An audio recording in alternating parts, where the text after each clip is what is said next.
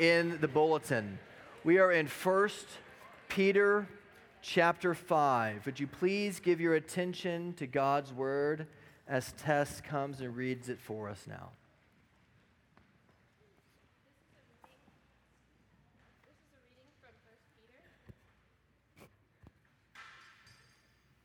This is a reading from 1 Peter. So I exhort the elders among you as a fellow elder and witness of the sufferings of Christ, as well as a partaker in the glory that is going to be revealed. Shepherd the flock of, of God that is among you, exercising oversight, not under, com- not under compulsion, but willingly, as God would have you, not for shameful gain but eagerly, not domineering over those in your charge, but being examples to the flock. And when the chief shepherd appears, you will receive the unfading crown of glory. Likewise, you who are younger, be subject to the elders. Clothe yourselves, all of you, with humility towards one another. For those, for God opposes the proud, but gives grace to the humble. This is the word of the Lord. We're looking this spring at the doctrine of the church. What is the church? What is she not? What are the benefits of being part of the church? Why would you want to join a church today? These are good questions, right? Today, we move into the idea of the authority of the church. Who has ultimate authority in the church? How is the church different from civil authority, that is, governments, police, judges? Why are you so fearful about authority in the church? Why are those who are over the church so fearful about holding your feet to the fire, holding you accountable as God were, God's word calls the elders of the church to do? These are the questions that we're going to talk about today. They're important questions, aren't they? Because a lot of you, like me, have been in churches in the past where you've just been burned, or you've been burned out. And so we want church on Sunday morning to be a place, we want this church to be a place for healing for you. There was at one point in time when five ministers of the gospel were in our church. Five, because they just wanted a place where they could come and rest. And we hope that that's true of every single one of you. And the moment that our church stops being a restful place, that worship stops being a restful place, is the moment when we begin to give into the temptation for us as a church to be doing too much, perhaps, or neglecting those duties that we ought to be doing as a church. So, let's talk about this today. Let's break this idea down into two categories based upon the passage that you just heard read for you the neglect of accountability in the church and the need for accountability over the church. All right? The neglect of accountability in the church and the need for accountability or the need for authority excuse me, over the church. Neglect of accountability in, the need for authority over. Let's look at the text. Look with me at verse 4. It says, And when the chief shepherd appears, you will receive the unfading crown of glory. Likewise, you who are younger, be subject to the elders. now, we love verse 4. Receiving crowns of glory, we like that. Being subject to the elders, what? We don't like that. So let's talk about it. Um, Daniel Boorstin is a social historian. He wrote about the extravagant expectations that we have as modern Americans. Listen to what he has to say. When we pick up our newspapers at breakfast, we expect, even demand, that it bring us momentous events since the night before. We turn the car radio on as we drive to work and expect news to have occurred since the morning papers went to press. We expect our two week vacations to be romantic, exotic, cheap, effortless. We expect a faraway atmosphere if we go to a nearby place. And we expect everything to be relaxing, sanitary, and Americanized if we go to a faraway place. We expect anything and everything. We expect the contradictory and the impossibly. We expect compact cars which are spacious and luxurious cars which are economical. We expect the rich to be charitable, powerful, and merciful, active and reflective, kind and competitive.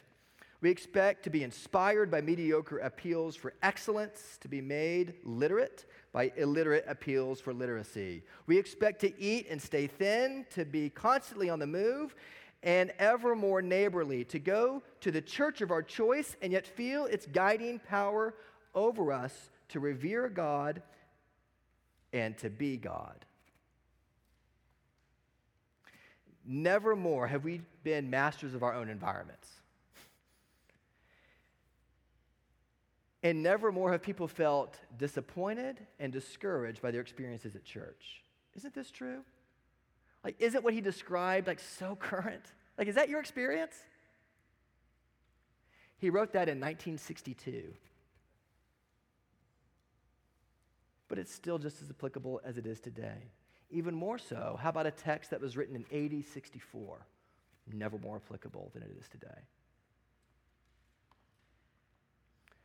First Peter wrote two books in the Bible. Peter wrote two books, First Peter, Second Peter. These names are wholly uncreative. Genesis is called Genesis because it's about beginnings. Numbers is called Numbers because there are two censuses taken in the book of Numbers. Lamentations is called Lamentation because Jeremiah is lamenting the destruction of Jerusalem. He is crying, he's l- lamenting Lamentations. But when you get to First Peter, it's like, it's called First Peter. And the reason why it's called First Peter is because the early church was extremely concerned with authorships of those books. So the Israel was very concerned with beginnings, how they began. Moses wrote it for them in the wilderness, therefore they called the book Genesis. But First Peter, the early church called First Peter because they wanted you to know that when you hear First Peter read by the elders throughout all of Turkey, where these churches were, that you are hearing it from one who was an apostle, one who was called by Jesus. It was as though it was Jesus' very word to these particular churches. But if we were to do to 1 Peter what they did in the Old Testament, naming books based upon their subject matter, 1 Peter would be called On Christian Suffering. Because the entirety of the book of 1 Peter is helping Christians know how to make it through this persecuted life of suffering in the ancient Near East in the first century. And Peter says to these early church Christians who are persecuted, you have three resources I want to give you. Number one, you have the Holy Spirit, chapter one. Also in chapter one, he says, not only do you have the Holy Spirit, but you have an inheritance that will never spoil, perish, or fade away. You have the Holy Spirit, you have an everlasting inheritance given to you by the Lord Jesus Christ. You can endure the persecution coming to you. Oh, and there's one more thing that, that you have been given a Holy Spirit to indwell you, the inheritance that is certainly yours. You know what else you've been given? You've been given shepherds over your church. And in chapter 5, Peter drills down on those shepherds and he says, Shepherds, this is what you are to do in church. This is how you are to respond to those shepherds. Felicia uh, Wu Song is a writer in a magazine called Culture, and she writes about the neglect of any kind of community around us today. She says social networking sites may have been lasting consequences because of their very design. It articulates what sociologist Barry Wellman has long argued that the local community is no longer a meaningful category for Americans. While we are clearly embodied beings, the salience of physical location, the purpose of physical location, has diminished in how contemporary Americans think and function in their social lives. The best way to describe contemporary sociability is in terms of networked individualism, overlapping networks of social ties that have individuals at the core of each. People understand community in terms of multiple systems of friends, of contacts, of acquaintances that span time and place, but are all oriented around each independent self.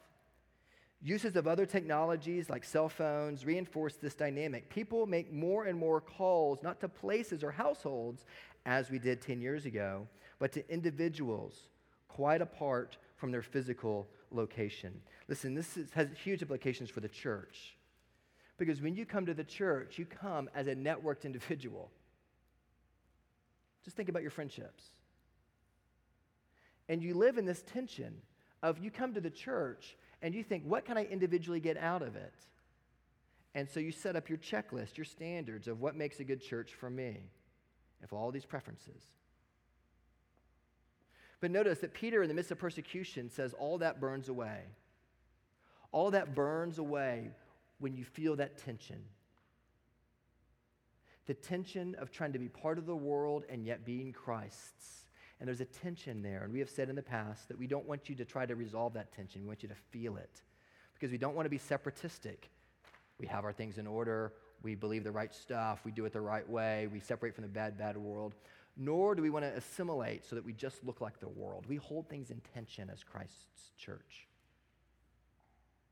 And part of the way that we hold that tension in place is through what the church calls accountability. The point of this passage in these five verses is this principle we follow the chief shepherd, who is a good shepherd, by submitting to his elders called to shepherd his people. We follow the chief shepherd, who is a good shepherd, by submitting to his elders to shepherd his people. Now, we all know about the neglect of accountability. How about the need for authority? Let's chew on this for a few minutes. Notice what he says in verse 5, the verse that we don't like. Likewise, you who are younger, be subject to the elders. Now, the word younger there doesn't necessarily mean chronologically younger. There are other words that Paul could have undoubtedly used if he wanted to speak of being chronologically younger. He could have used, he uses the words neoterai, but he could have used words that neonis, he could have used uh, neoskinos. He could have used these other words that would have been much more accurate to those of you who are under the authority of elders. Submit to them. Doesn't matter what your age is and the word for elders, presbyteroi. Where you get the word Presbyterian. It literally means old man. But that doesn't necessarily mean a chronological age, although often it does. In this context, it doesn't necessarily mean that. It means somebody who is spiritually mature and called by the Lord to shepherd his local church. The word presbyter or elders, or the word bishop, episkopos in Greek, those are the same words used interchangeably all throughout Scripture. And the means by which God has shepherded his people from the very beginning of time, even before the New Testament, there were seven um, presbyteroi in the Greek translation of the Old Testament. There were seven people that were the chief elders over the synagogues. And so when the New Testament comes into play, the disciples pull that structure into the New Testament to help shepherd the local church. And so, it means somebody who is called to shepherd God's people. Look at what it says in verse 1. So I ex- exhort you, the elders, there's the term, presbyters, among you, as a fellow elder and a witness of the suffering of Christ, as well as a partaker in the glory that is to be revealed. Let's think about what these elders are. First, I exhort you, the elders. Notice, is there one elder or two? There's t- at least two. There's plurality in the eldership of Christ's church. Peter, who is the chief elder, he's the, listen, every list of disciples that's ever given in Scripture lists him first because he's primal. He wasn't special because he was distinct and different, but he was the one part of the inner ring of Christ's fellowship. And yet, Peter here says, I exhort you as elders, plural elders. Not just one of you over the church. There are many over the church that the Lord Jesus has called. In the church in Jerusalem in Acts chapter 2 and in Acts 4 and Acts 5 1 and in Acts 8 1, you see the plurality of elders. There are many elders given to the local church. In the church of Antioch in Acts 16, uh, 13, verse 1, you see elders called to shepherd the church of Antioch. Paul's first church planting mission in Acts 14 and 15, what does he do? He calls elders to the church before he leaves. Or in all of Paul's letters to the churches, in 1 Corinthians and Philippians, etc., he addresses it to the elders of the church. Now, why is the plurality? That's kind of a funny word. We don't use that word very much today. The, the multiple elders, more than one elder, important for the sake of the church. It's important because you are not subject to one individual in the life of the church. You are subject to a plurality of elders. And those elders together make up what's called a session or a board of the church. And at Trinity, just because I'm the one that's the pastor of the church, and because of 2 Timothy 5:17, there's biblical warrant for paying somebody to shepherd the church as a full-time vocation. Doesn't mean I have any more authority than those other men that you saw up here reading earlier today or speaking earlier today. The teaching elder and the ruling elder in Christ's church have the same authority. Now, don't, don't glaze over on me. Don't geek, I'm not trying to geek out on you. I'm just trying to help you see that just because I'm the pastor of the church doesn't mean I have any more authority in the eyes of the kingdom or over this church than Mike Phelps, Will Parker, Nathan Keltner, Jason Kreider. We are called together to shepherd this church. And that's extremely important because you need to be protected and you need to be able to examine the scriptures to see if what Pastor Blake is preaching is really true. And you need to have a place to go if you felt like you were being led astray by your pastor or even by your session. And you do in our former church government because we're fighting to make it as biblical as possible.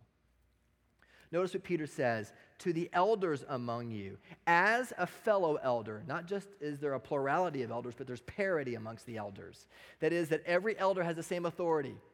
When I was in New York City, um, in the metro, in the PCA, there is what's called a, a, a, presbytery. It's the regional group of churches over local churches to protect those local churches. And there was, in New York, there was a vote very early when I was ordained in a campus minister, very early. And there I was in this meeting, and I'm sitting right next to a very well known pastor. All of you would know him if I said his name. And we voted different ways. It was shocking. And essentially, even though he had a much bigger church, several thousand people, and I was a lowly campus minister, we had the same authority. That's a beautiful thing because it protects. It protects God's people and it helps them become humble because they know that they have the same authority amongst one another. So there is plurality of elders, there's also parity. That means that we share authority. Peter here was the chief of the disciples, and yet, what does he say? As a fellow elder, I'm one of you.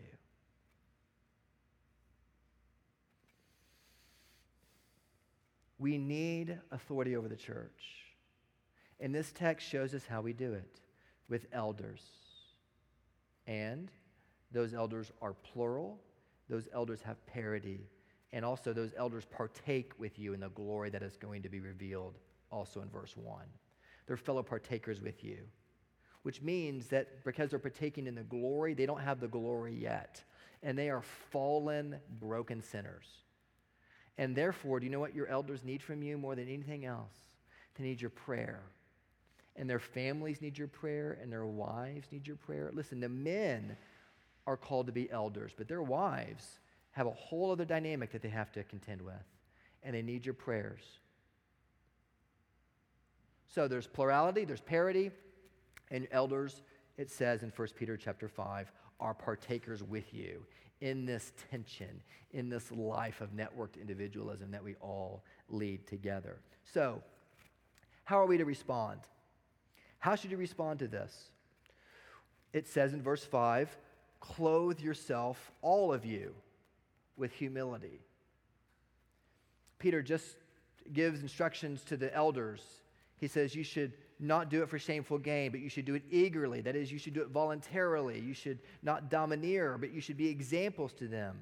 And then he says, likewise, you who are younger should be subject to your elders.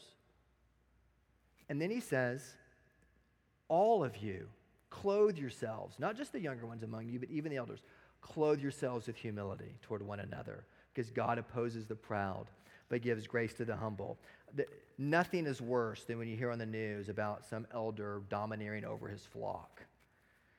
It is just as sinful and harmful as if he had a gross scandalous sin because it is gross and scandalous.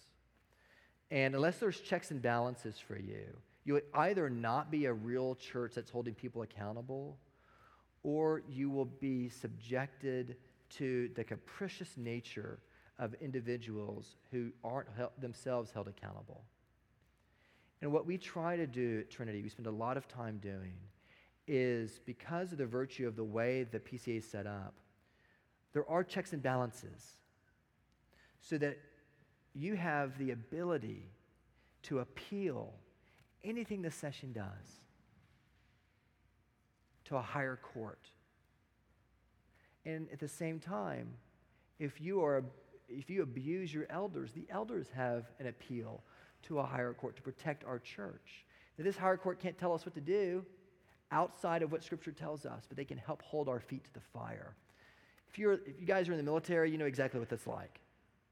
If you're in a corporation, you know exactly what, what that's like. You report to higher authorities. Why is it then that you have such a hard time doing it in the church?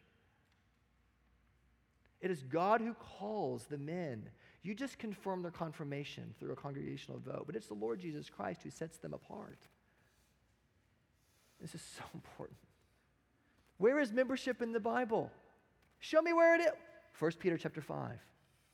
It assumes that you're under shepherds who are governing you as examples to the flock in holding your feet to the fire. And so, how do we respond? We clothe ourselves with all humility. Bernard of Clairvaux said that humility is a virtue by which a man knows himself as he really is. The opposite of humility is, of course, pride. And the chief example of pride, of course, is Satan or Lucifer himself. It's in Dante's uh, great book, The Divine Comedy, where you read in the pictures of hell in his comedy that men and women are forced to carry loads of bricks on their back to help them grow more humble over time because they lived their earthly life with such proud arrogance. One author put humility like this Condescend to all the weaknesses and infirmities of your fellow creatures, cover their frailties, to love their excellencies, to encourage their virtues, to relieve their wants, rejoice in their properties, compassionate, compassionate their distresses receive their friendship, overlook their unkindness, forgive their malice, be a servant of servants, and condescend to the lowliest offices of the lowest of mankind. But you cannot, I cannot be subject. We can't be. Listen, it's not, it's not, just not part of who we are. You cannot be subject. You cannot be subject to other people because this has been a problem since the very beginning, hasn't it? God gave Adam one very simple command be subject to what I've told you. Here's the law, do not cross it. And as soon as he was tempted with another option, he took it. And so do you. And the only response we have to this is to read this passage and to sink your teeth into what verse 4 says. When the chief shepherd appears, you will receive the unfading crown of glory. The Lord has called local churches to be overseen by elders. But the head of the church is no elder of the church. It is the chief shepherd who is the good shepherd, who calls under shepherds to pastor his people. And it says, when the chief shepherd appears, where is he gone? Well, he has accomplished for us everything we couldn't accomplish, and now he is the right hand of the Father. And while we are wholly saved, completely saved, confident, sure footed, in his hand, nothing can take us out of his hand. He will one day come again to make everything new. And until then, he has set up a way for us to remember that again and again through the elders of the church. And we are to submit to it. Will you say to me, listen, I, that's just too much. I, I'm, I'm, I'm too, I'm too, I can't do it. I can't do it. Well, listen, let me just, what does verse 4 say? The shepherd appears, he's not going to come empty handed to you. He's going to give you the crown of glory. Like, we're not asking you to submit yourselves because we think it's a good idea. We're asking you to submit yourselves because Jesus is coming again. He's going to reward you, He's going to give you an unfading crown of glory. Do you remember when you were younger and your parents went out of town or students, children, do you remember when you leave town? I mean, your parents leave town and they come back, and what happens? They bring with them gifts and presents. And it's like they thought of me when they were gone. It's awesome. And you're, you just feel so good. You give them hugs. It's so good to see them again. How much more will it be when Christ comes again to give you an unfading crown of glory? The whole of the Bible is the story of crowns lost and crowns earned. In the garden, God gave Adam a crown and he set it upon his head. And he said, I want you to be my king over creation. And Adam, at the temptation of Satan, said, No, thank you. I don't want to be your subject. I want to be my own king. And he decided to do what he wanted to do. And ever since the fall of the garden, the story of the Bible has been the story of crowns regained. And Jesus Christ, the one who ruled, the King of the universe, the second person of the Holy Trinity from all eternity, took off his crown, Philippians chapter 2, and became obedient to death, even death on a cross. And he gave up his crown. He took on human flesh. Why? So that you could have yours back. But you didn't earn it. So that Jesus could come and he could earn the crown that you can never earn and re-king you. You will not just be with Jesus in heaven. It says you will reign with him. You will not be God, but you will be with him. Oh, it's going to be beautiful. And in the midst of the persecution that we experience now, what persecution? Temptations are tough. And some of you at work, there's legitimate, legitimate persecution, however you want to define it. And some of you are being pers- you're being tempted through the ways that your family has run from Jesus, your children are running, and you kind of have this deep sense of yearning, but you don't really know what you can you can't talk to people about it because you don't feel like you'll be accepted or loved or appreciated. You feel embarrassed by it. Listen, don't feel embarrassed by it. We are broken people. And we want this to be a place where you can bring your wounds. We're not trying to be exhibitionistic about sin. We're just trying to be honest about it. Some of you will say, listen, I just can't, I can't do it. I like the uh, idea of submission, but I can't report to any man. Okay, okay. You know you don't have to because Adam had the choice to. But if you choose not to report to any man, I want you to know that you are choosing to be less than human. Because to be human means to submit.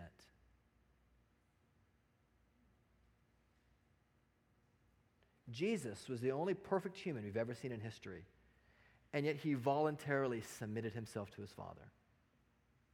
That's a picture of true humanity. So you can choose not to follow any authority, that's fine.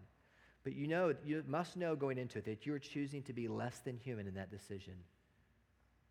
And Jesus is the only one you could submit to, the only Lord you can have. If you receive him, he satisfies you completely. And if you fail him, he forgives you completely. The only one.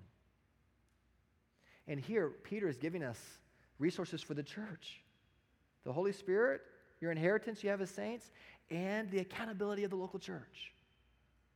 That's where the authority of the Lord Jesus Christ comes. And some of you will say, and I know, you, I, listen, we've all said it, I can't submit to the authority of the church. Why do you think you're better than Jesus? The Son of Man can do nothing of himself. John 5:19. I can of my own self do nothing. My judgment is just because I seek not my own will. John 5:30. I receive not glory from men. I am come not to do my own will. My teaching is not mine. I am I have not come of myself. I do nothing of myself. Do you hear? All through the book of John, John 5, 6, 7, 8. I have not come to myself, but he sent me, John 8, 42. I seek not my own glory, not John 8, 50. The words I say, I speak not from myself, John 14, 10. The words that you hear are not mine, they're my Father's, John 14, 24. Jesus is the ultimate example of humility. You cannot begin to submit you cannot begin to obey. You cannot begin to see yourself as one who can't submit until you see that Jesus was the ultimate one who submitted himself for you. In his incarnation, it was his heavenly community. He emptied himself to become a man. What is his life but humility? He took the form of a servant. What is his, atonement but humility? He humbled himself and became obedient to death, even death on a cross for you. What is his ascension and his glory but humility, exalted to the throne and crowned with glory?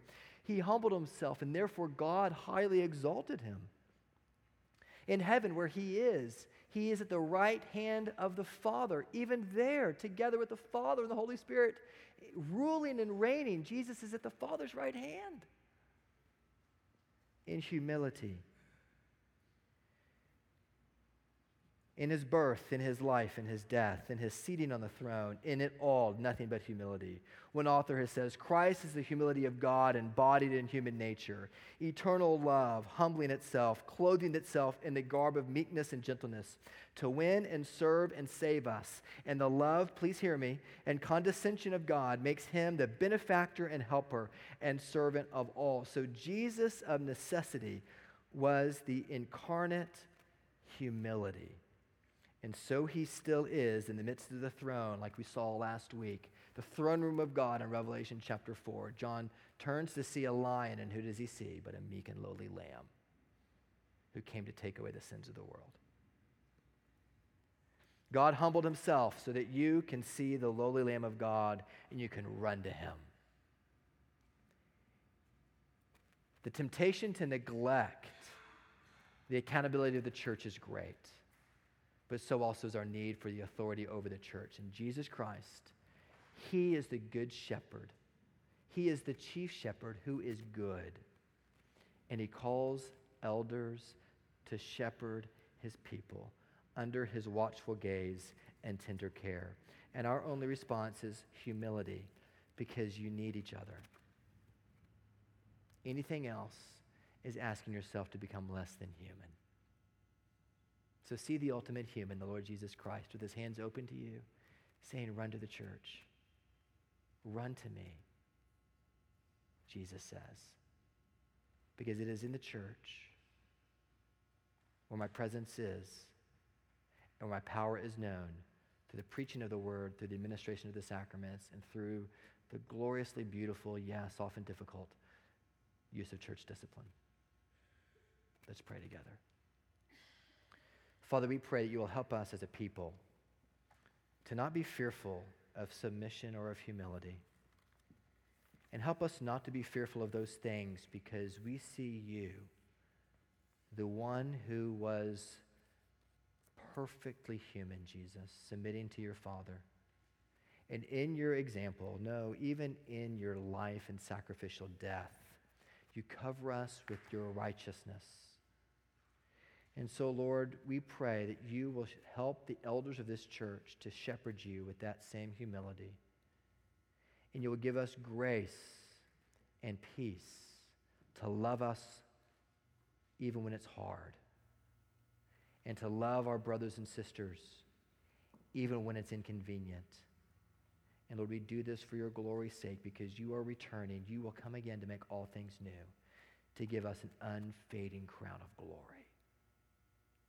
Thank you that though we lost our crowns, in you, we can have them returned. Only in you. Thank you that you're with us. In Jesus' name, amen.